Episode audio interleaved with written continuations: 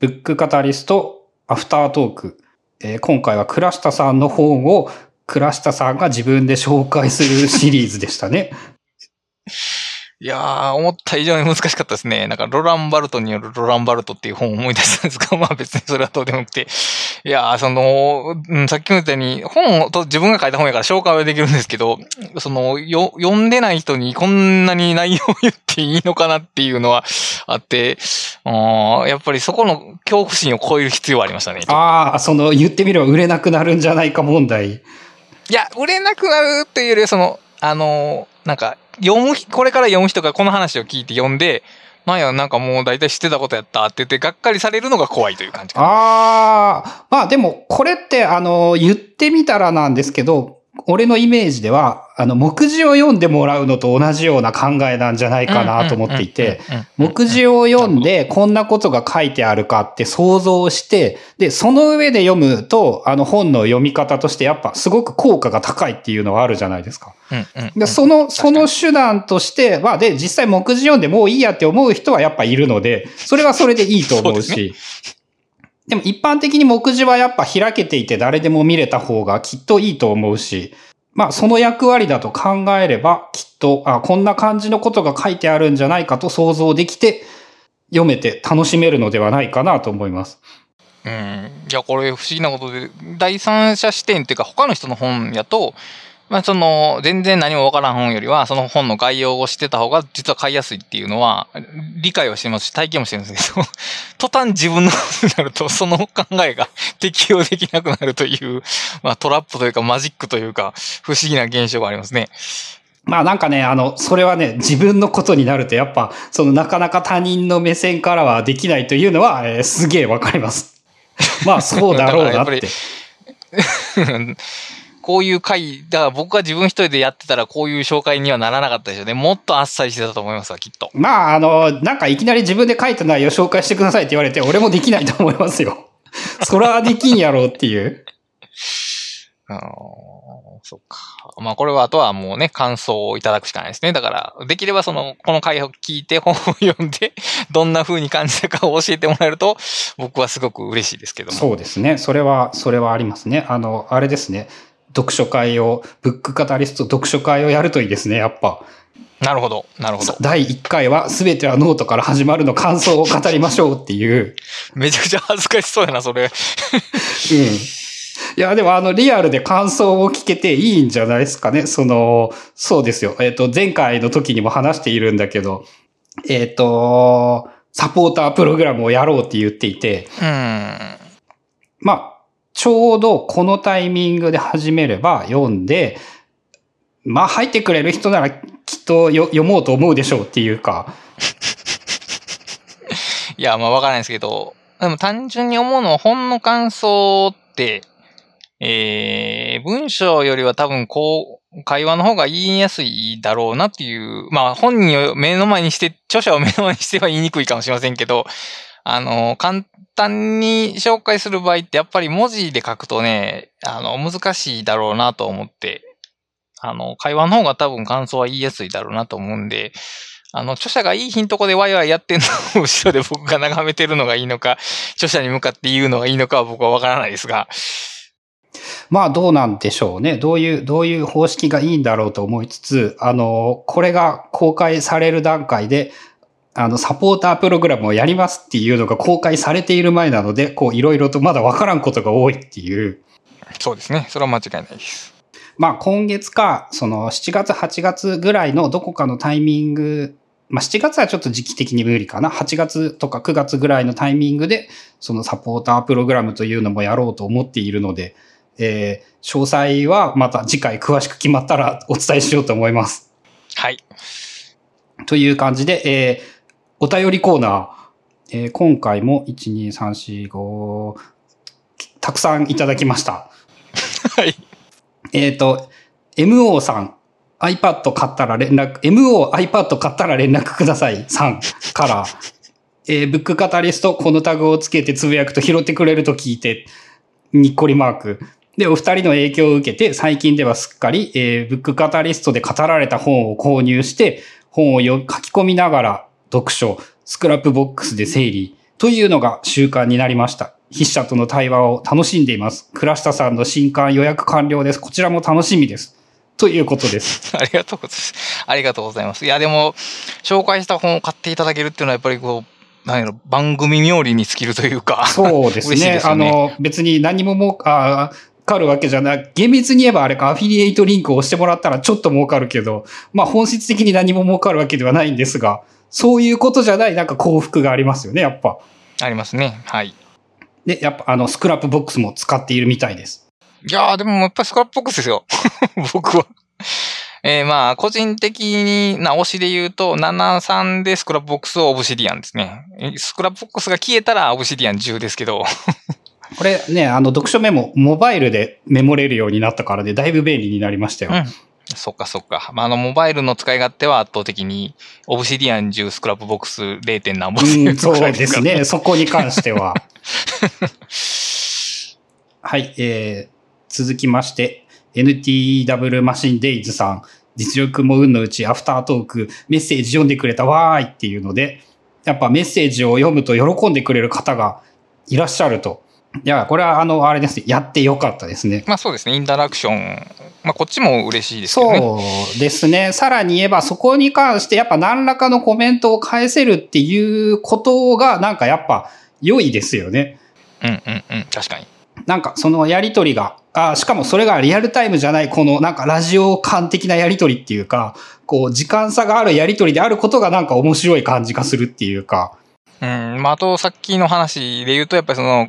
考えたことを考え、思っただけじゃなくて、書くっていうことにつながるんで、ツイートするっていうのは。普段自分でノートを取ってない人でも、そのツイッターをノート代わりに使えるという意味があるんで、あの、僕は結構、ポッドキャストとかメルマガとか読んだら、ちゃんと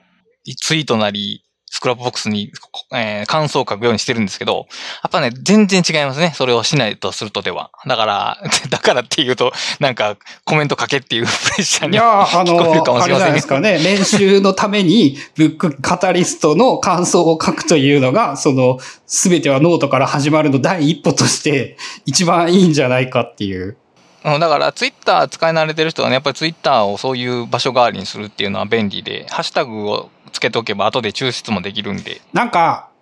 あの、難しいと思うんですよ。感想って言われたら。サンプルとしてどういうことをつぶやいたらよいと思いますか？ブックカタリストのハッシュタグをつけて今回聞いた場合。えーっと、今回っていうか。まあ今回じゃなくてもいいんですけど。あの、一番どこが引っかかって、興味を覚えた？まあ、えーっと、てアテンションの感度が一番高かったことはどの辺かっていうのと、どう、それについてどんな風に考えたのか？それはた大変共感できたでもいいし、それは疑問に思ったでもいいんですけど、そこになんか一言自分の思ったことを書いておくっていうことをする、すると。で、まあ一週間後ぐらいに自分でそれを見返すか、まあ僕方として取り上げられるのを聞くかでもいいんですけど、いもう一回時間を置いて、それに触れると、だいぶ感触が変わると思いますわ。ああ、そうですね。1、2週間経つと、あ、そういえばそこ印象に残ってたな、だけでもありますね。うん。で、それがね、面白いのね、例えば一週間後にそれ思い出すじゃないですか。それと、例えば、えーそれを思い出す2時間前に読んでた本と、あれって繋がるな、みたいなことが起こるんですよう。ん、うん、あります、あります。ああ、そうか。あと、さらに言うと、それを教えてもらうと、俺たちはめっちゃ嬉しいんですよね。あ、この本のこの部分と繋がるんだ。じゃあ読んでみようって思うし。うん。だからそういうふうに、いっぱい記録して見返すっていう。で、見返せるようになることが記録することの、まあ、価値の大きな部分なんで。だから思ったことを書いた上で、後でもう一回見るってことをすると、なおよしやと思いますね。まあ、なので、例えばサンプルとして、このシーン、この、この話というのが一番印象に残ったっていうところと、まあ、それが例えばこの本と似てる気がするとか、なんかこういう、それに関してこう、こう思うみたいなことを書くというのが、え練習としても一番良いのではないかってことですね。なあ、読書メモの第一歩みたいなとこで、まあ全部それでやってもいいですけどね、もう全部ツイッターでやってもいいんですけど、で、後からなんかコピペして、だから、まあ、それ、それこそスクラップボックスに後でまとめろですよね。そういうことをししたら、非常にデジタル的なノートの使い方になるんじゃないかなと。そっか、読みながら、俺、オブシディアンにメモってるけど、極論言えば別にそれをツイッターに投げれてもいいんですもんね。うんうんうん。それでも別に。ななまあ、その著作権に違反するような 引用は困りますけど、そう、量が多いとあんまりね、その、そういう意味でよろしくないはあるかもしれないから。うん。でもまあ、最初に張り切ってするもんでもないんで、あの、身近なところから始めるんやったら、やっぱツイッターとかっていいですよ。やっぱり他人の目っていうんで、まあ、ファボられたりしたらすごく嬉しいんで、それがその期待となって次の行動に 結びつくんで、一人の読書メモってそういうフィードバックがほぼないんで、継続が結構難しいんで、慣れるまではその、あの、SNS とか、あるいはその、ディスコードとかのグループでこんな本読んだとかっていうのも全然ありだと思います。うん、そうですね。いいですね。そういうの。で、あのーまあ、まだ決まってないけど、そういうことができる場を作ろうと思っております。はい。えー続きまして、えー、りょうたろうあと田舎暮らし6年目さんから、えーブックカタリスト、最近聞き始めたポッドキャストで紹介されてた本、世界は贈与でできている。田舎暮らししていると、資本主義以外の営みに出会うことがあるんだけど、そのあたりをイメージしながら聞きました。明日届くよっていうので、そのあれですね、お金ではない部分でっていうところは確かに田舎暮らしをしていると多いような気はします。まあ、田舎の場合はね、もう、金銭的行為というよりは、まあ、物の送り合いというか、助け合いっていうのが結構ベースで、まあ、それが重さにもなるんですけど、まあ、資本主義のルールというか、等価交換のルールとは違う感じで動いているっていうのはありますね。あと、経済周りの話で言うと、えっ、とね、腐る経済っていう本がありまして、あの、まあ、内容は紹介しないですけど、これも、田舎のと資本主義っていうキーワードで面白く読める本なんで、興味があれば探してください。ですね。この方は、えっ、と、なんかね、静岡の古民家で一人暮らしをされているということですね。プリ、プロフィールを見ると。で、すげえな。6年目なので結構、もう6年いたら多分本格ですよね。うん、本格2ですね年、3年とはだいぶ格が違う感じのことを思いますね。で、えっ、と、直木小林さん。英語に興味がなくとも、言語というものがいかに興味深いことなのか、それを知ることができるって。これはあの引用なんですけど、それについて、えーこれは重要なポイント。英語とあと複数の言語、過去それの処方を知っておくと、それらが使われている地域の文化なども含めて興味が広がると思う。ですね。その、ちょうどね、それ後で話そうと思ってたんですけど、あの、ブックカタリストで話し、英語読書法について話したら、その言語がめっちゃ好きでいろんなことをやっているっていう方から話を聞く機会があって、それの話を聞いたんですけど、あのね、すごい、すごいそれはね、面白い発見がいっぱいありました。へえ。まあ、後でこのおお便りコーナーの後にちょっと紹介したいなと思っております。はい。了解でございます。で、えっ、と、あ、ブックカタリストをね、なんか紹介してくれているスクラップボックスというのも先日見つけまして。ああ、あれなんかすごかったですね。あのー 確かね、もうちょっと前にも見つけてたんだけど、その時はなんかそのまま忘れてしまっていて、もう一度見つけて、その見たんですけど、なんかね、えっ、と、割と若い方たちのディスコードグループ、哲学系のディスコードグループがあるみたいで、はい。僕、そこ参加しましたあ、。そうなんですね。俺もね、そ、その時にね、そこで参加しようと思ってまた忘れててね。で、えっと、そうそう、そこでなんかいろいろと語られているみたいで、そのスプラスクラップボックスもなんかなんて言うんだろう、全く異分野というか、つ今までつながりがない人が使っているのを見るのは、割と初めてに近い感じで、あ、すげえな、めっちゃすげえなって、あのやっぱ違う世代の人たちでもこんなに使っているんだねっていうのをなんか思い知った感じですね。うん、やっぱあの、人文的研究とスクラップボックスってめちゃくちゃ相性いいんですよね、あれ。結局その、例えば、えー哲学者でもやっぱりその、えー用語とか概念が受け継がれるというか、ある人の概念を拝借して改造してっていう、その知の流れみたいなのが確実にあるんで、だから、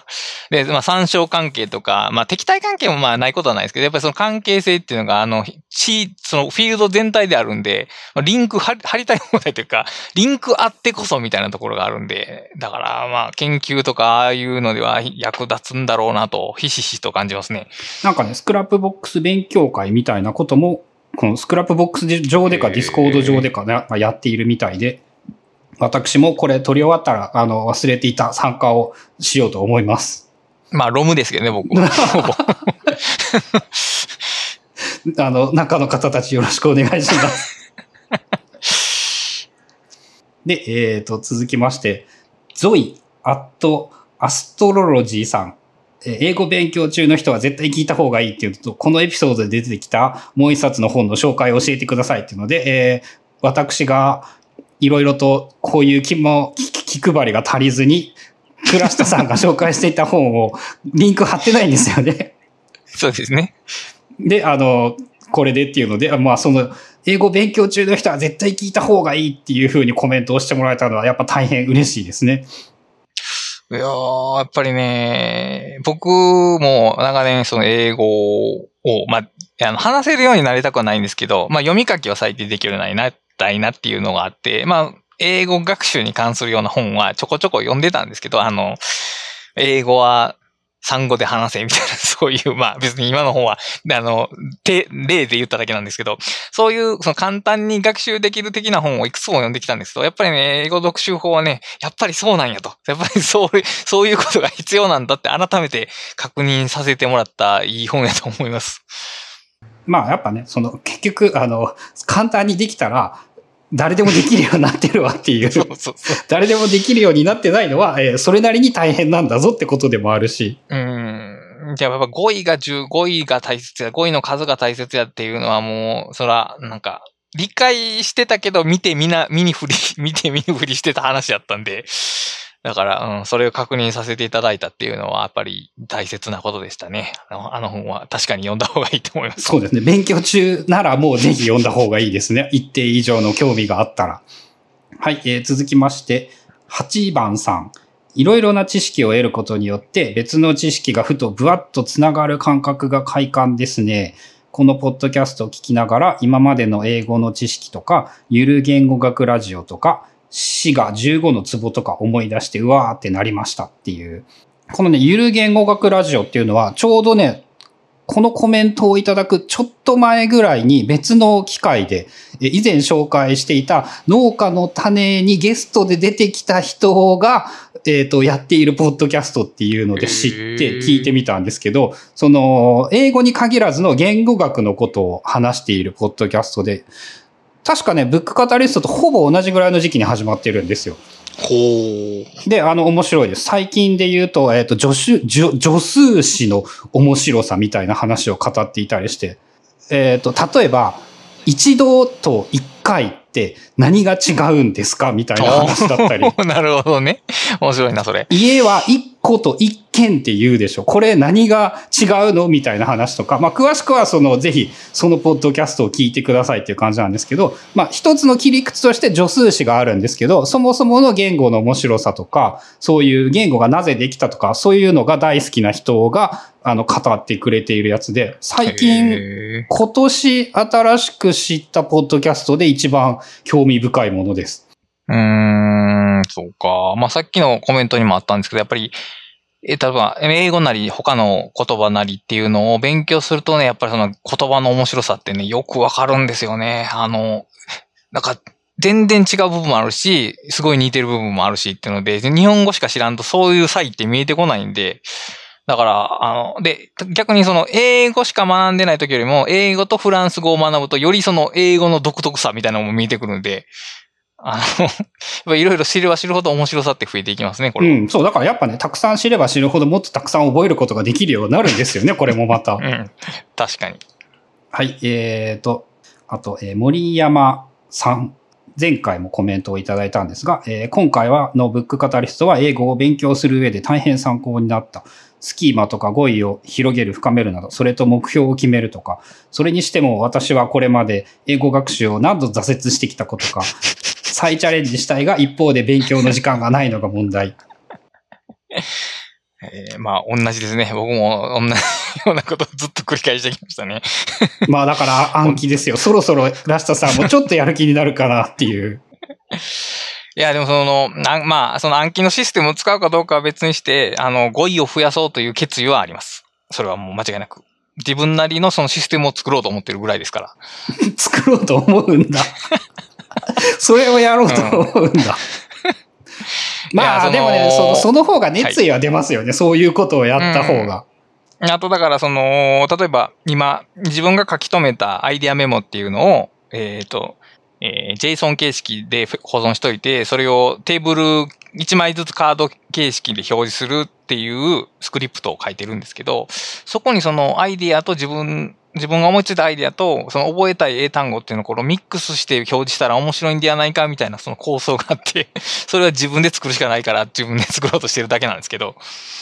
まあ似たことだとね、オブシディアンとプラグイン使うとできますよ、ちなみに。あおそらくそうできるんでしょうけど、うんそれをこう自分でややりたいっていう、まあ、それはね、わかりまます。その、それを自分でっていう気持ちはわかります。す。はい、それだけのことです。はい。あとですね、岩井ダンボールアーティスト、岩井さんからも、えーブックカタリストというポッドキャストで紹介されてた本を購入。わい、何十年英語の勉強しとるんやっていうので、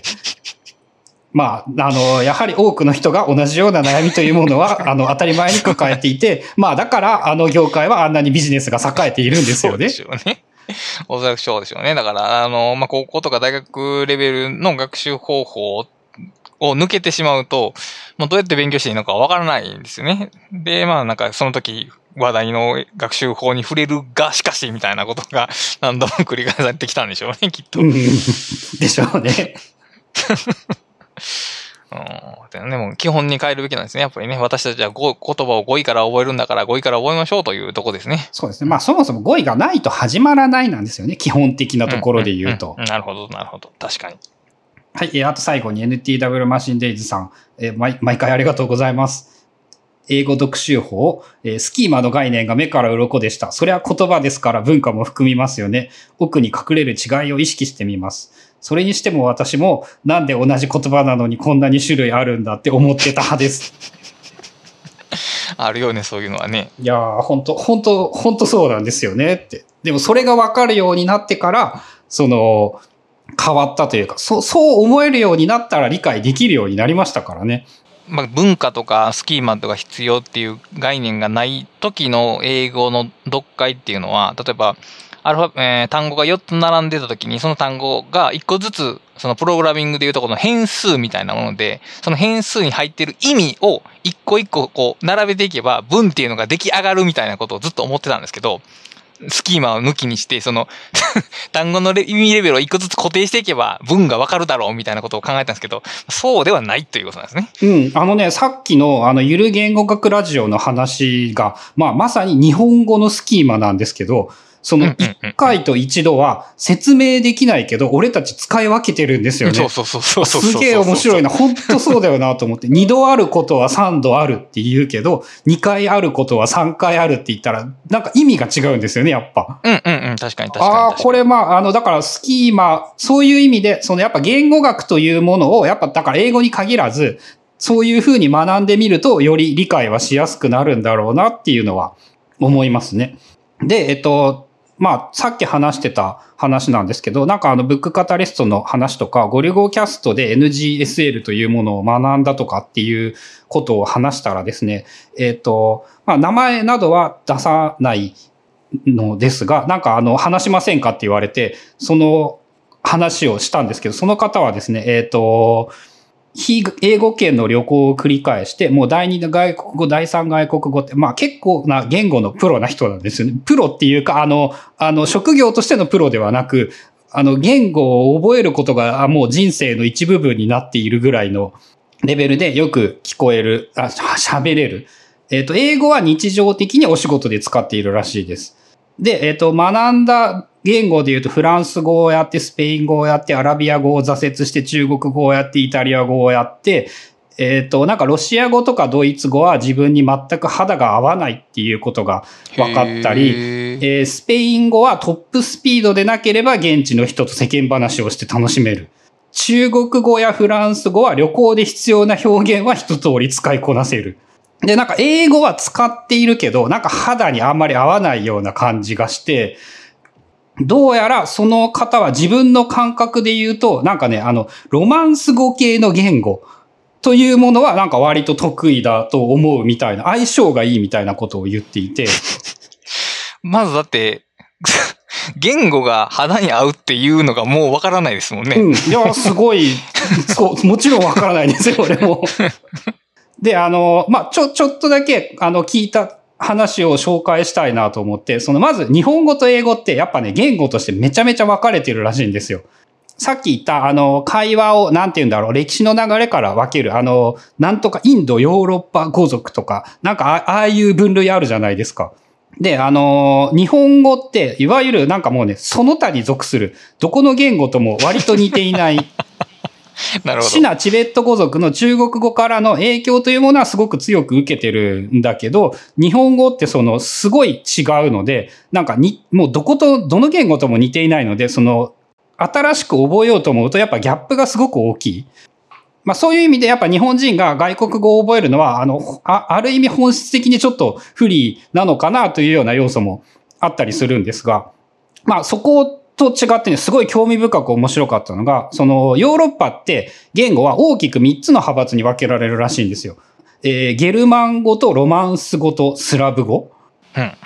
えっ、と、ロマンス語っていうのが、もともと、あの、ラテン語をルーツにしている、えー具体的なので言うと、イタリア語とかスペイン語とかフランス語。で、スラブ語っていうのが、えっ、と、ロシア、ポーランド、ブルガリアとかっていう、あの、あっちの地域。えーちなみに豆知識なんですが、えっ、と、スラブ語というのも、あの、スレイブから派生している用語で、もうね、あの、差別語なんですよね、思いっきり。なるほどね。あの、中央というか、西ヨーロッパの人たちから見て、奴隷のいるエリアという、あっちの地域の言葉というものが、そのスラブ語と呼ばれているというふうに言っていて、で、まあ、あの、今、主に話題になっている英語というのは、えーゲルマン語に属するもので、あの、当然文化としてこの3つってすごく近くにあるので、お互いに影響を与えたり受けたり、あ、違う、お互いに影響を与えているかと思いきや、えー実は、えっ、と、ラテン語からゲルマン語へすごく影響を与えまくっているんだけど、ゲルマン語からラテン語への影響ってなんかすごい少ないらしいんですよ。へえ。で、あの、由来とか歴史を考えてみると、どう、どうもなんかね、その、ラテン語の方がやっぱね、ゲルマンの人たちもこう、格上に見ている節があって、あ、はいはいはいはいはいはい。で、あの、英語読習法で、どのぐらいフォーマルな言葉かっていう話をしたじゃないですか。あれがね、あの、その話がすごく面白くって、英語由来の言葉というものは、英語圏では一般的にはそのインフォーマルな、カジュアルな用語として使われていて、フォーマルな言葉って、ほとんどがラテン語からの借用語らしいんですよ。うーん。それはあれですよね。こう、日本でいうところの難しい言葉は漢字で、柔らかい言葉はひらがなっていうのにちょっと近そ、いうですね。多分感覚はすごく近い。で、それを聞いたらすごくなんかね、こう、え、覚えやすくなるような気がして、へえ。その、さっき言った、チャイルドとインファントが、ああの、全然違うやんっていうか、なんでやねんって言ってたのも、まさにそうで、チャイルドというのは、その、いわゆる英語由来の言葉で、インファントっていうのはラテンから、ラテン語から来ているものらしいんですよ。で、えっと、事例として教えてもらってすごい面白かったのが、えっと、例えば、月のことを英語だとムーンなんですよね。で、ラテン語由来のものだと、ルナー、ルナーっていう発音をします。で、えっと、月、アポロ計画みたいなこととか、あの、月に行くみたいなお堅い言葉になると、やっぱりルナプロジェクトとか、なんか、あの、やっぱね、そのかっちりした用語にはルナをつけるんですよね。で、言われてみると自分でも感覚としてわかるなって気がして、ムーンサイクリングみたいな言い方はするかもしれないとか、ムーンジャンプみたいなことは言うけど、なんかやっぱルナーになると、こう、かっちりしてるんですよね。で、その、英語というのが、その、英語の特徴というのがすごい面白くって、あの、世界で一番話者が多いだけでなくって、あの、母国語じゃなくて外国語として話しているのが、人の方が多いという稀有な言語でもある。へえ。で、だからね、めちゃくちゃ外来語が、もう日本の比じゃないぐらい外来語が多いらしいんですよ。なるほど。ありとあらゆる言語が外来語だと言ってもいい。まあちょっとそれは俺が話を盛りすぎてるんですけど。で、そういう意味で、あのね、あの、さ、さっきラストさんと話していた話と、ちょっと逆の方向になってしまうんですけど、語彙ってね、無限にあるからね、あの、全部覚えようと思わない方がいいっていうう。ーん。なるほど。自分が興味がある、自分が使いたい、自分が知りたい単語さえ覚えればよくって、全部覚えようと思わない方がいい。で、逆に文法は、文法で覚えることって必ず限られているので、あの、文法は覚えた方がいいって言ってました。その、ちまちま勉強するんじゃなくて、2、3日でざっと読んで、あの、全部を覚える必要はもちろんないと。その、ど、どういうことが、こう、どの項目が出た時にどうすれば、どこを勉強したらいいかが分かる程度でいいので、まあ、まず文法を覚えて、語彙というものは、だから、し、自分が知っておくべき語彙さえ覚えておけばいい。っという言い方をしていて、ああ、そうだね。確かに、だから、あの、極論 NGSL ぐらい覚えといたら、あとは、もう、あの、出てきた単語を覚えればいい。自分が使っている分野で。ね。うんうんうんうん、っていう話を聞いて、すごく面白いなっていうのだったり、あとね、あのーえっと、たくさんの言語を知っておくと、やっぱ覚えやすくなることが多いよっていうので、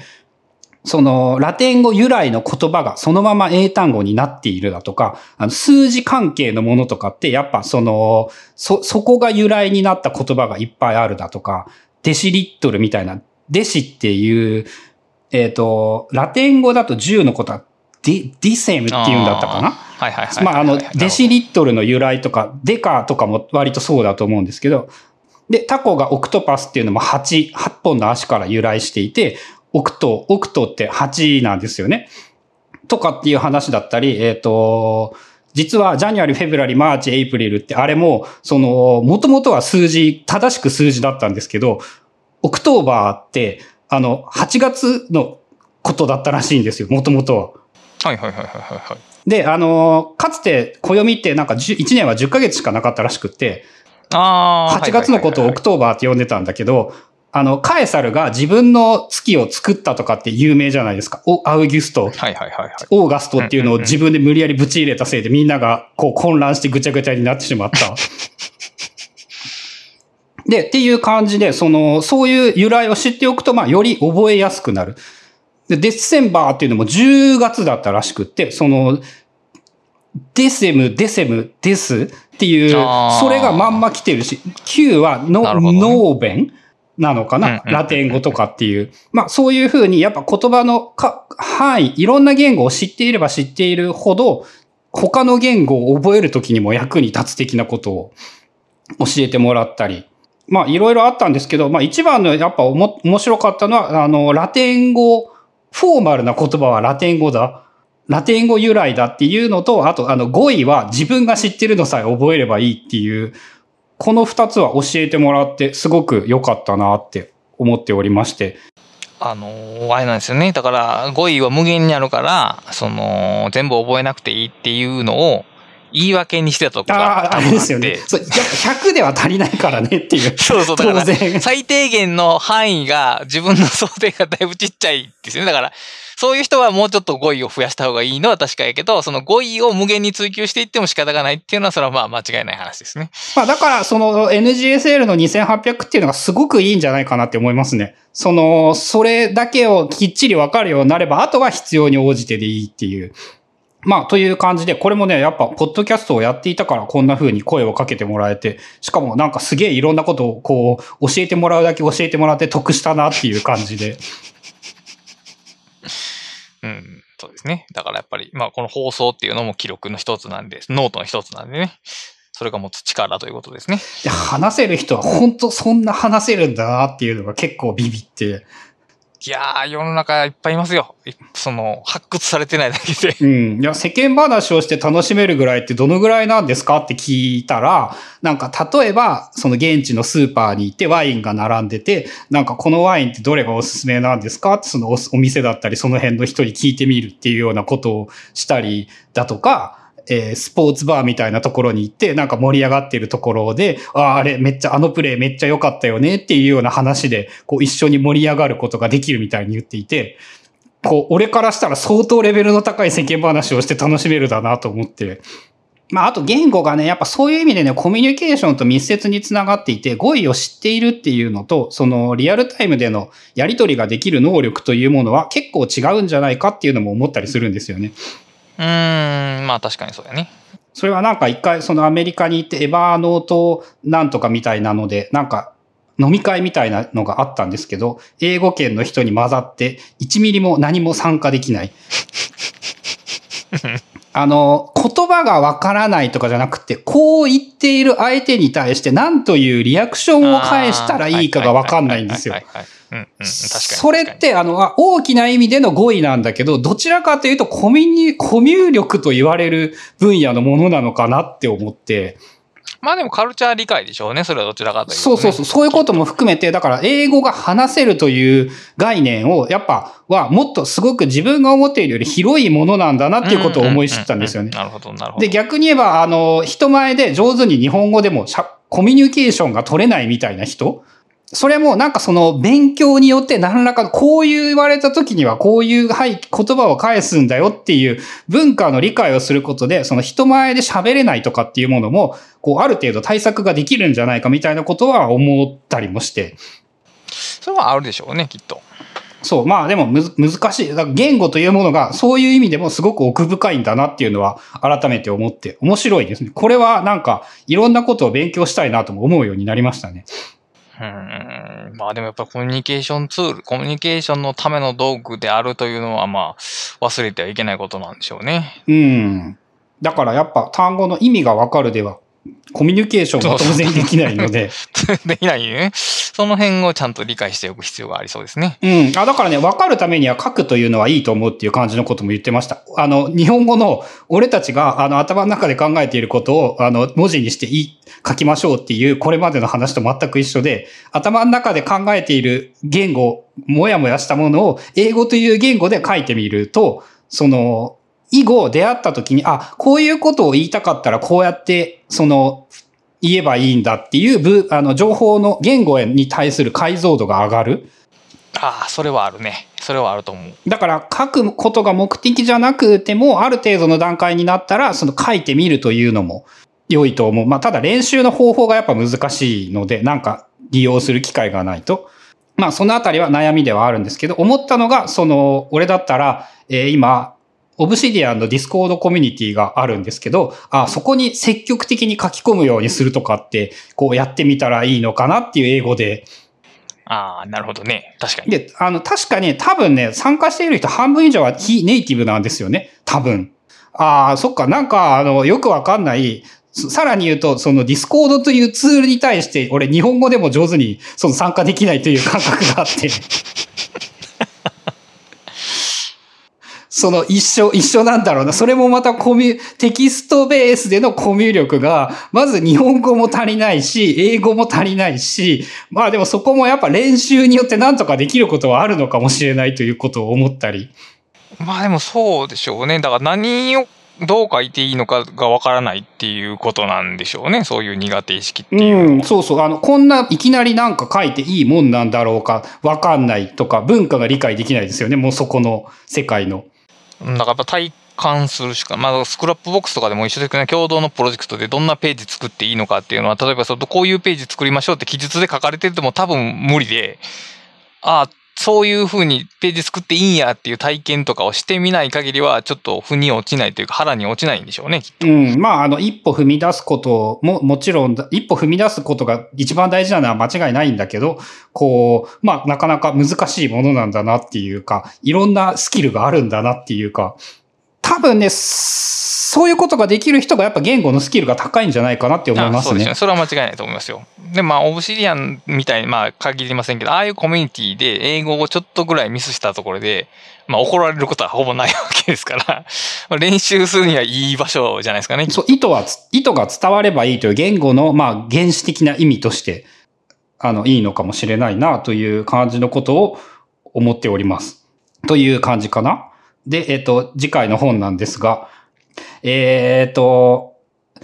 いくつか候補があって、読み終えてないけど、全然自信がないけど、100分で名著の関東を読んでいます。難しい本を選んだな。あのー、これはね、ちょっとね、取り上げるつもりはないですね。読んでいますですね。まあ、ちなみに100分で名著の関東はめちゃくちゃわかりやすいですよ。純粋理性批判。はい。めちゃくちゃわかりやすいですけど、自分でそれを説明できない、できないって思った、思った。すげえ、すげえ思った。あまあ、まあ、これはあれですね。あの進捗報告ですね。どちらかというと。読んでいるっていうので、あの、こう、読むためのプレッシャーをかけるために。えー、っていうの、まあ、これは多分無理というか、そうだな、うん、無理難しいですね。で、えっ、と、もう一個が、一番これがいいかなと思ってて、ちょっと古い本なんですけど、えー、ウィルパワー、意志力の科学。ちょっと前に紹介したやつで、その、決断疲れという言葉から興味を持って、まあ、なんかね、自分が最近思っているのが、やっぱその、いかに苦労をしずには違うな。やっぱその、無駄なエネルギーを使いたくないもちょっと違ってうまく言えないんですけど、その意志力というものをうまくコントロールしてうまく仕事ができるようになりたいなと思っているって言ったらいいのかな。はい。感覚はわかりますよ。感覚は非常に。うん、なんか決してその楽をしたいという用語は正しくないし、効率化したいでもないしなんだけど、なんかそのうまく、その使えるようになりたいと思っていて、まあちょうど出てきて、もう、もう2010、現著が2011年、翻訳が2013年とかなので、割と古い本ではあるんですけど、その、決めること、意志、意志の強さというのは筋肉のようなものであるって言って、なんかあの、無限には存在しないし、使えば使うほどどんどん、あの、疲れてくる。けど、あの、使っていれば強くなりもするみたいな感じのことで、まあ、その研究がまとめられた本。まあ、すごい良かったですね。途中で GTD の話とかもなぜかで、なぜかではないんだな。必然的に出てきたりして。まあ、そういう意味でも、あの、面白いのかな。まあ、今、興味の分野として一番興味があるところですかね。で、同じく、えっ、と、これも意志力つながりで、前、前も読んでいたと思うんですけど、その、いつも時間がないあなたに欠乏の行動経済学。まあこれは余裕がのなくなってしまうと、その意志力とか、その注意力というものがなく、そこに意識を向けることができなくなってしまうみたいな話って言ったらいいんですかね。っていうものもその意志力つながりでちょうど持っていたのでもう一回読もうと思っている。少なくとも読書メモとかはなかったのでもう一回ちゃんと書こうと思っている。というやつかな。あと、えー、ラシタさんの本は今日紹介したから、まあ、あれかなっていうのと、それはまあ、もう同じように2回取り上げてもね。そうですね。と、えーそろそろだいぶまとまってきた生命はデジタルでできている情報から見た新しい生命像。えーまあそうですね。まあ、推し、個人推しでは、まあ、ウィルパワーが8で、えー生命デジタルが2ぐらいかな。まあそうするとウィルパワーかな。うん、今改めてもう一回意志力についてを話してみるのも面白いという気はしております。うん、こっち系ね、その、ちょっと前に、あ、違う、ポゴリゴキャスト、ポッでも喋ったと思うんですけど、なんか意志力って MP っていう言い方をしているのをよく見て、ああ、すげえしっくりくるなって思っていたんだけど、その、細かく考えると MP は結構違うんだよねって思って、あの、足りなくなって突然使えなくなるものじゃないんですよね。なんかやっぱ筋肉という言葉が最適だなって、やっぱ使えると質が下がるだけであって、その全く使えなくなるわけじゃないんですよね。いやでもね、全く使えなくなる時ってある、あるんですよ。まああれですよ。あの、決断。重、重すぎるからなんです。上げられなくなるのと一緒なんですよ。ベンチプレスを。うん。っていうと、すごく筋肉の例えがしっくりくるなって思っいや、て。疲れ、疲れっていうか、あの、多分筋肉やねん。あまあ、まんま筋肉なんでしょうね。そうそうそう。ん。結局肉体器官のことやから、ある種筋肉と同じやから、そのメタファーはぴったりくるんやけど、まああの、M- 意志力を MP って、まあ、誰が言い出したかはまあ知らない。僕は結構序盤から言ってたんですが、まあ、うん、使っ、うーん。直感的にはね、すごくわかりやすくって、あの、間違ってはいないというか、正確ではないけど、すごく直,、ん直感的に理解するにはすごくわかりやすいと思うんですよね。HP ではないっていう概念がまずすごく大事だと思うので。うん。まあ、その、筋肉であると言い方すると、やっぱり、その、両者は源が一緒やから、多分めちゃめちゃ疲れる、体が疲れると決断もできないようになって、なってしまうから、ある種一緒ではあるんやけど、その、うーん、なんやろうな。体力があったら決断できるってもんでもないっていう意味で、まあ別の MP っていうのを言い出したんですけどう、ーん、そうでしょうね。うん、そうそうそう。あの、物理的、肉体的に不可能じゃないからできるんだけど、時間的に不可能じゃないからできるから MP なんだけどってやつですよね。うん。だから、その一時期 MP って言ってたし、で改めてその、この概念について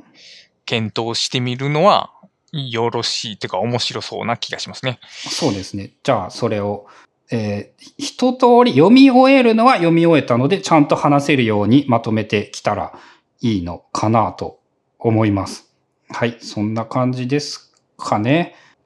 はい。えーあと最後に、まあ、ブックシャープブックカタリストっていうハッシュタグをつけてつぶやいていただけると、えーさっき途中にも話していたんですが、すべてはノートから始まるのように、その記録の効用ですよね。ポッドキャストを聞いたものを自分の役に立つようにするためには、そのノートを取ることが一番良いと。で、そのための練習として、